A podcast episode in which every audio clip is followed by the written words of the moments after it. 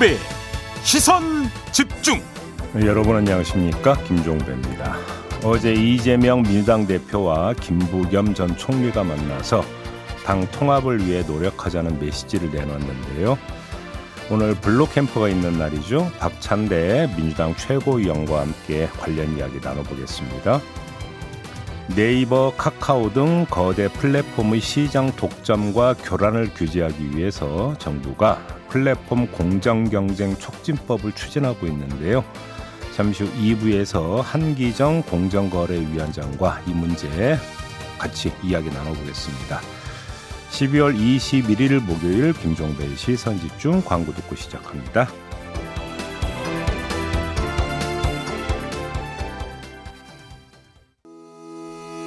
시선 집중은 촌철님들의 다양한 목소리를 기다립니다. 짧은 건 50원, 긴 건 100원인 문자 메시지 샵 8001번, 스마트 라디오 미니와 유튜브 라이브로도 시선 집중과 함께 하실 수 있습니다.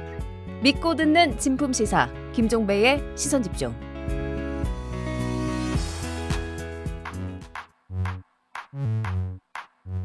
뉴욕에 뉴욕 타임즈가 있다면 시선 집중에는 JB타임즈가 있다 촌철살인 뉴스 총정리 JB타임즈 더마카와 함께 시선 집중의 문을 열겠습니다. 어서 오세요. 네, 안녕하세요. 더마카입니다. 데이지 님이 나가던 감기가 다시 돌아오겠습니다. 너무 추워요. 꽁꽁 싸매고 출근들 하십시오 라고 인사 보내주셨습니다. 아 오늘은 정말 춥더라고요.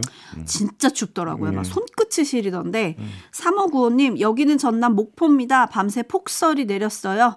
대중교통을 이용해야 할 것 같습니다.라고 음. 올려주셨네요. 아 목포에 폭설이 내렸어요. 네. 어, 그래도 좀 남쪽이라 좀 서울보다는 좀 따뜻할 것 같은데 그렇죠? 어, 그래도 눈이 너무 많이 내려가지고 힘드실 그러게요. 것 같아요. 예.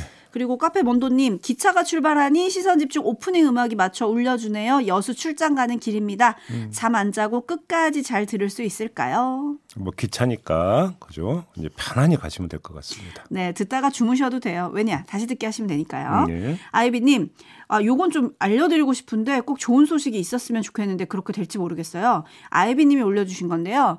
어젯밤 9시 46분경 신논현역에서 수원 경희대 쪽으로 오는 버스 5100번을 타고 있던 남편이 핸드폰을 두고 내렸습니다. 어허. 분실물센터에 접수가 안 됐다고 하는데 어허. 혹시라도 주우신 분 제발 전화 좀 받아주시고요. 돌려주시면 네. 감사하겠습니다. 제가 옛날 옛날에 한번 택시에 뭐 핸드폰을 놓고 내린 적이 있어요. 어허. 근데 기사님이 아, 제가 계속 전화를 했죠. 제 핸드폰으로. 네. 받으시더라고요. 그러니까요. 그래서 저 멀리 있었는데 차를 몰고 오셨어요. 그래 그러니까 받아서 제가 사례비를 좀 드리려고 했거든요. 음. 어, 한석 안 받으시더라고요. 아. 어, 지금도 이제 그 생각이 보면 너무 감사해가지고. 그러니까요. 모두 연락 오지 않게 저기 한번 핸드폰으로 계속 연락을 해보세요. 네. 누군가 받지 않을까요? 네. 음. 음. 어젯밤 9시 46분경 음. 신논현역에서 수원 경희대 쪽으로 가는 5100번 버스. 네. 네. 혹시라도 핸드폰 주우신 분은 계속 오는 전화 좀 받아주시면 좋겠습니다. 네. 제이비타임즈 오늘 주목할 첫 번째 뉴스 어떤 건가요? 이재명 민주당 대표가 어제 김부겸 전 총리 만났어요. 권칠승 민주당 수석 대변인이 전한 아, 이야기 잠시 들어, 들어보시죠. 뭐 이낙연 전 총리님을 비롯해서 많은 분들 만나고 당 통합을 위해서 또 충분한 대화를 할 것을 말씀을 드렸고 또 수습 방안도 찾아보기를 부탁한다 이런 말씀을 하셨습니다. 그리고 뭐 선거제도와 관련해서 연동형 비례제도 이제 다양성과 비례성들을 확보하기 위한 방안들인데 이런 기본적인 취지는 지켜지는 게 좋겠다. 네, 이에 대해서 이재명 대표는 경청했다고 하고요. 김부겸 전 총리의 많은 역할을 요청했다고 하는데 내년 총선에서 어떤 역할을 할 것인지에 대해서는 구체적으로 오간 내용은 없었다고 하고 두 사람이 향후 정기적인 회동을 하는 데 대한 이야기도 없었다고 합니다. 그럼 어제 만남의 성격을 어떻게 규정해야 될까요? 일회성 만남으로 봐야 되지 않겠습니까? 그러면 일회적 필요성이 뭐였느냐 이걸 짚어봐야 되는 것이겠죠. 김부겸 전 총리는 사실 그동안 구체적인 정치적 움직임도 없었고 정치적인 메시지도 내놓지 않았었습니다. 그런데도 어느 순간 그의 언행이 관심사가 되어버렸습니다. 왜였겠습니까? 어, 그 계기는 이낙연 전 대표의 행보 때문이었습니다. 신당 가능성이 흘러나옴과 동시에 이른바 삼총리 연대설이 돌았습니다. 그러면서 김부겸 전 총리, 더 나아가 정세균 전 총리도 마찬가지였는데 이들이 어떤 입장을 표명을 할 것인가가 중대한 관심사로 떠올랐던 겁니다. 바로 그 시점에 이재명 대표가 만남을 추진해서 어제 만남을 가졌던 건데 이렇게 놓고 본다면 어제의 만남은 어떤 자원이냐 삼총리란 용어를 지우기 위한 만남 이렇게 이해를 하면 되는 거 아니겠습니까? 나아가 이낙연 신당 움직임을 고립시키고 가둬두기 위한 것 이렇게 이해를 하면 될 것 같습니다. 네, 그래서 일부 언론들이 고립 작전 뭐 이렇게 쓰기도 하던데 네. 그럼 효과는 어떨지 좀 궁금합니다. 왜냐하면 이낙연 전 대표는 이 회동 후에 입장문을 내서 실망스럽다. 연말까지 시간을 주겠다는 말은 여전히 유효하다. 뭐내갈길 간다. 이런 느낌의 입장문을 발표를 했거든요. 그러니까 탕 변호의 진전이 전혀 없어 보여서 실망스럽다. 이런 입장을 내놨는데 그 실망스러움을 이재명 대표의 관점에서 보면 어떻게 될까요? 소기의 성과를 거둔 것으로 평가하지 않겠습니까? 네, 그렇게 정리하겠습니다. 네. 김부겸 전 총리 측근은 이낙연 전 대표 끌어안기 그리고 연동형 비례제 이행이라는 이 두 가지 숙제를 이재명 대표에게 준 거다. 그리고 이재명 대표의 반응을 본 뒤에 총선 전국에서 어떤 역할을 할 건지 고민할 거다. 뭐 이런 말을 했다는 보도도 있더라고요. 네. 과연 이재명 대표가 숙제를 풀지 요게 좀 관심인데요. 한편 한간에 이런 얘기도 있잖아요. 이재명 대표가 공천을 다 하고 내년 2월이나 3월쯤에 비대위가 꾸려질 건데 김부겸 비대위원장이 탄생할 거다. 이런 얘기도 지금 여의도 일각에서 돌거든요. 아, 여의도에서 도는 얘기가 너무 많아가지고 그걸 언제 다 따라가요. 그냥 저는 그거 생략하겠고요. 네. 중요한 것은 그 김부겸 전 총리 측에서 그 이런 말을 했다고 하는데 중요한 건 시한이거든요. 음흠. 왜냐하면 이낙연 전 대표는 연말까지 지켜보겠다고 했잖아요. 그럼 연말 지나면 행동에 들어간다는 이야기잖아요. 그럼 그때 가서 입장 밝히고 멀고 할 여지가 별로 없어져 버린다. 이런 거 아니겠습니까? 네. 네. 아무튼 관련한 얘기는 잠시 후 박찬대 최고위원과 또 짚어보도록 하겠습니다. 제이비타임즈 다음 주목할 뉴스는 어떤 건가요? 윤재호 국민의힘 당대표 권한대행이 어제 상임고문단과 만나서 비대위에 대한 의견을 구했다는 거 아니겠습니까? 이 자리에서도 한동훈 비대위 주장이 많이 나왔다고 하는데 그리고 나서 의견 수렴을 마무리할 것이다. 윤재옥 대행은 이렇게 밝혔습니다. 결국 한동훈 비대위로 가기로 결정한 것이나 마찬가지다. 남은 건 택일이다. 이렇게 봐야 될 것 같은데요. 한동훈 법무장관은 어제 기자들 앞에서 말을 아꼈는데 이 한마디를 남겼습니다. 들어보시죠. 잠깐 오늘은 말씀을 아끼시는 이유가 있을까요? 제가 말을 너무 많이 하고 있지 않습니까? 모든 길이 처음이란 길 아니라고 하신 게 사실상 비대위원장 실험이라고 보면 될까요? 올라갈게요. 마음이 좀 독해져가지고 처음에는 막 부담되어 얘기해줬는데 이제는 안 그럴 수 있을 것 같아요. 네, 제이비가 주목한 한마디는 뒷부분에 나오는 말입니다. 제가 마음이 좀 독해졌다. 처음에는 막 부담이 되어서 이야기해 줬는데 이젠 안 그럴 수 있을 것 같다. 무슨 뜻입니까, 이거? 그러니까 마음이 독해져서 말을 안 하겠다라는 거잖아요. 이 얘기는 뭡니까? 몸으로 보여주겠다는 거 아닙니까? 어허. 그렇게 해석을 해야 되는 거 아닌가요? 다시 말해서 엊그제 쏟아낸 말을 비대위원장이 돼서 행동으로 옮기겠다. 뭐 이런 이야기를 한 것으로 해석을 할 수밖에 없을 것 같은데요. 자, 그러면 한동훈 비대위 출범을 알리는 소리는 어떤 소리겠습니까? 빵빠레가 아니라 파열음이 될 가능성이 대단히 높다. 왜 그러느냐? 김건희 특검법부터 맞붙을 것이니까 음흠. 이렇게 정리를 해야 되겠죠. 네, 근데 어제 상임 고문단에서는 이순신 비유까지 나왔던데요? 논평 안 하겠습니다. 네. 왜요? 네? 왜 안 하십니까? 비유의 적절성에 대해서 심한 의문을 갖고 있기 때문에 논평을 안 하겠습니다. 그럼 제이비가 파열음을 얘기를 했으니까 저는 이게 좀 궁금하더라고요. 네. 예전에 한동훈 장관이 그랬잖아요. 여의도 사투리가 아니라 5천만의 언어를 쓰겠다라고 네. 했잖아요. 예. 근데 오늘 한 분석 기사에 한동훈 장관은 여의도 사투리가 아니라 서초동 사투리를 쓰는 거 아니냐. 이런 분석이 실렸더라고요.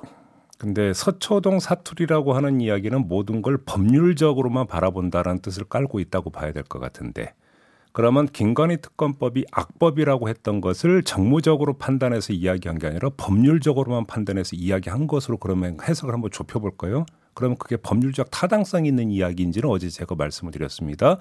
어제 오늘 언론도 이른바 팩트 체크라고 해가지고 많이 그런 것들을 실었던데 그러면 법률적 타당성이 있는 것인가? 거기에도 물음표. 그러면 서초동 사투리도 맞는 것이냐? 아닐 수도 있다. 요 얘기까지 하겠습니다.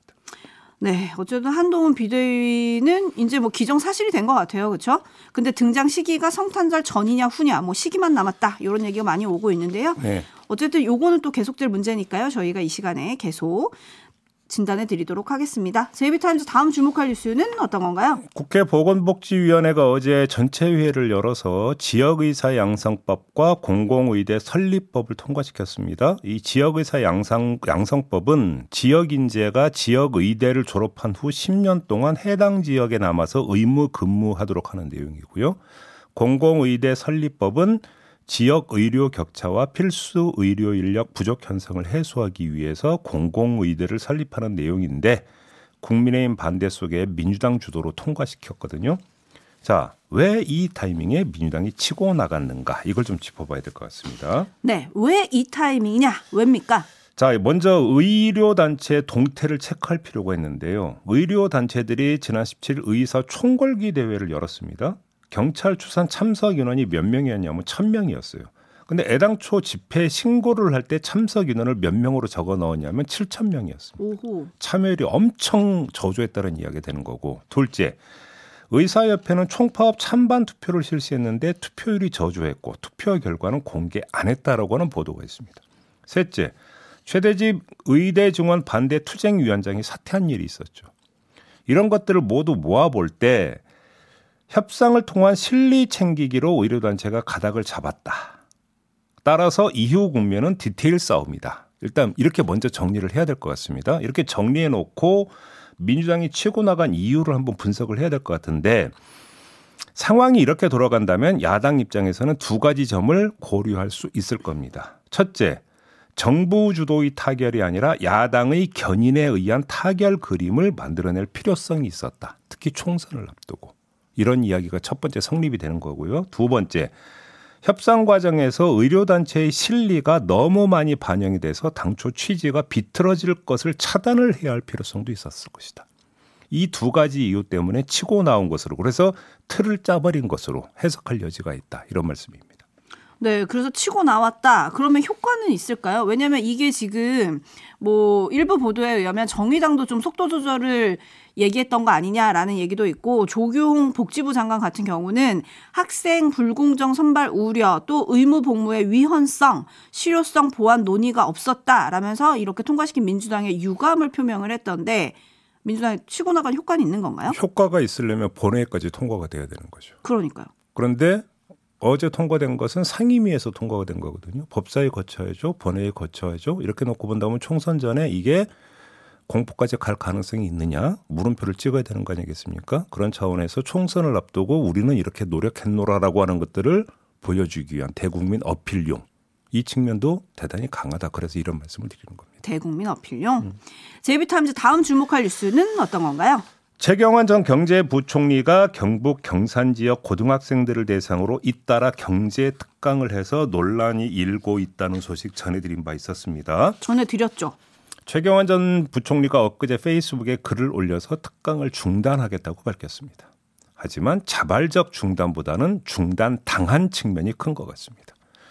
최경환 전 부총리는 페이스북을 통해 밝히기 전에 이 교육청에서 각 학교에 부정적 입장을 알렸고 이에 따라 특강이 예정되어 있던 사동고, 무학고, 진량고가 특강을 취소했다고 합니다. 음, 근데 지금 특강을 중단한 게 자발적인 건 아니고 중단 당한 측면이 더 크다고 예. 하셨어요? 예. 그러면 최경환 전 경제부총리가 스스로 잘못을 인정한 건 아니다? 이런 그, 얘기인가요? 아니죠. 최경환 전 부총리는 이렇게 주장을 했습니다.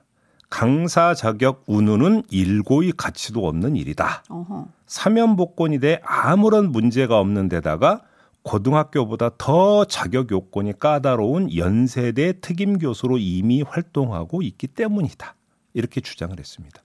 그래서 뇌물죄로 유죄가 확정된 사람이 어떻게 고등학생들 앞에서 특강할 수 있느냐라고 하는 이 자격 문제에 대해서 일고의 가치도 없는 것으로 내쳐버린 것이죠. 그런 상태에서 본인이 자발적으로 그만뒀겠습니까? 그만 두는 걸 당한 것이죠. 자, 아무튼 자, 그러면 이렇게 이제 상황이 끝난 것이냐? 이걸 짚어봐야 될 것 같은데 아닌 것 같습니다. 학부모들의 진상규명 움직임이 나타나고 있는데 최경환 전 부총리가 특강을 했던 경상고등학교의 한 학부모는 진상 규명을 위해 조만간 항의 서한 전달 등의 방법으로 학교나 경북교육청, 경산교육지원청을 방문할 계획이다. 이렇게 밝혔습니다. 네. 사실 이 논란의 핵심은 강사 자격 논란뿐 아니라요. 이, 가, 이 강의를 누가 들었느냐. 사실 이것도 문제잖아요. 그렇죠. 고3. 그러니까 예비 유권자들이에요. 내년 총선에서 한 표를 행사할 수 있는 네. 학생들을 대상으로 한 특강이었다는 점에서 내년 총선에 출마할 의지가 있는 최경환 전 경제부총리의 특강이 과연 괜찮은 거냐 이게 좀 논란이 됐던 건데 학부모들이 지금 찾겠다는 건 특강을 제안하고 이 특강을 잡은 주도자가 누구냐 이거라고 하던데 바로 그거죠. 이게 밝혀질까요?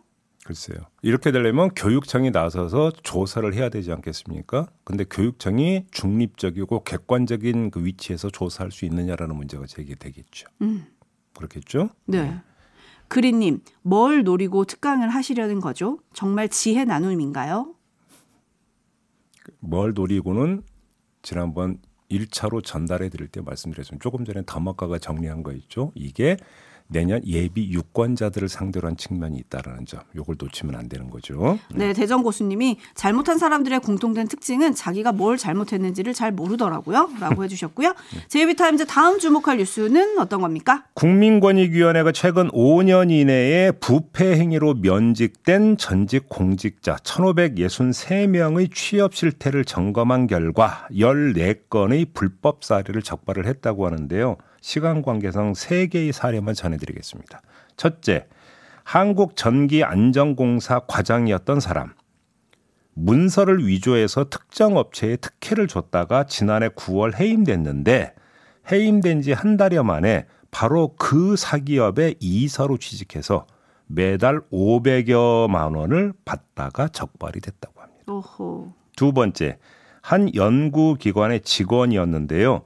문서 위조와 행사, 사기 등으로 2020년 8월 파면된 후에 파면 직전 소속됐던 부서가 수행하는 정부 지원 연구개발 과제를 관리 평가하는 사기업에 과장으로 취업해서 매달 436만 원을 받다가 걸렸다고 합니다.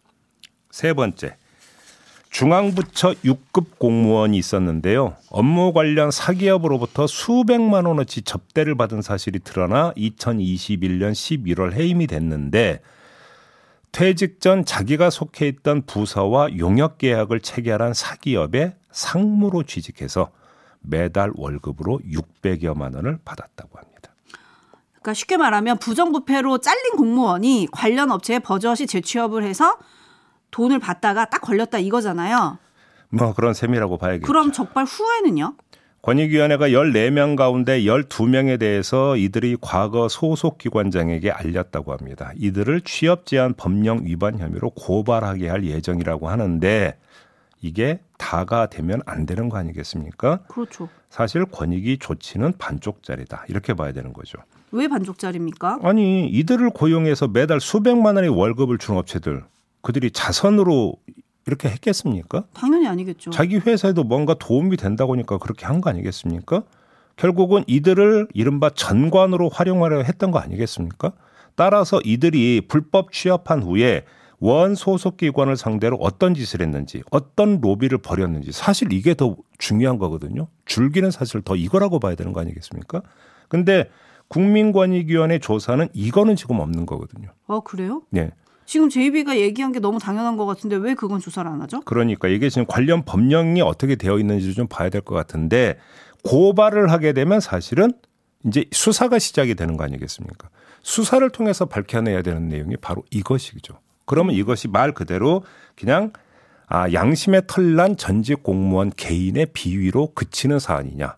아니면 원 소속 기관에서 손바닥으로 마주쳐진 마주쳐준 그런 현직 공무원이 있었기 때문에 이들도 월급 받은 것 아니냐. 이런 얘기가 성립이 되지 않겠습니까? 그럼 그들이 누군가 찾아내야 되는 거죠. 그래서 네. 뿌리를 도려내야 되는 거 아니겠습니까? 그렇죠. 네. 주럭키님이 과연 14명 뿐일까요? 라고 해주셨고요. 손뜨개님도 검, 전관 예우 이런 거 좀 다 막아야 됩니다 라고 했는데 사실 모든 분야에 이런 게 지금 걸쳐 있는 거 아니냐 이런 댓글이 많이 올라오고 있거든요. 음, 그렇죠. 사실. 근데 이게 또 관련해서 기사를 보다 보니까 본인이 자진 신고를 안 하면 채용할 때 알 수가 없다 이런 얘기를 하던데 이렇게 된다면 제도 정비부터 좀 해야 되는 거 아닙니까? 그러니까 결국은 그러면 그 다 하나하나 다 추적을 해야 된다고 하는데 이러면 또 무슨 설명이 나오겠습니까? 안 봐도 비디오 아닙니까? 예산과 인력이 부족하다. 그렇게 얘기하겠죠. 뭐 레퍼토리는 또 이거 아니겠습니까? 네. 아, 그런 점에서 제가 볼 때는 아주 본보기를 확실하게 보여주는 것도 정말 필요한 거거든요. 그래서 제가 조금 아까 그 말씀을 드린 겁니다. 어 갑자기 카르텔 타파 이 단어가 떠오르는데 여기 카르텔부터 좀 타파가 필요할 것 같습니다. 이름하여 전관 카르텔 되겠습니다. 네. 그렇죠? 네. 마무리하죠. 더마카 수고하셨어요. 고맙습니다.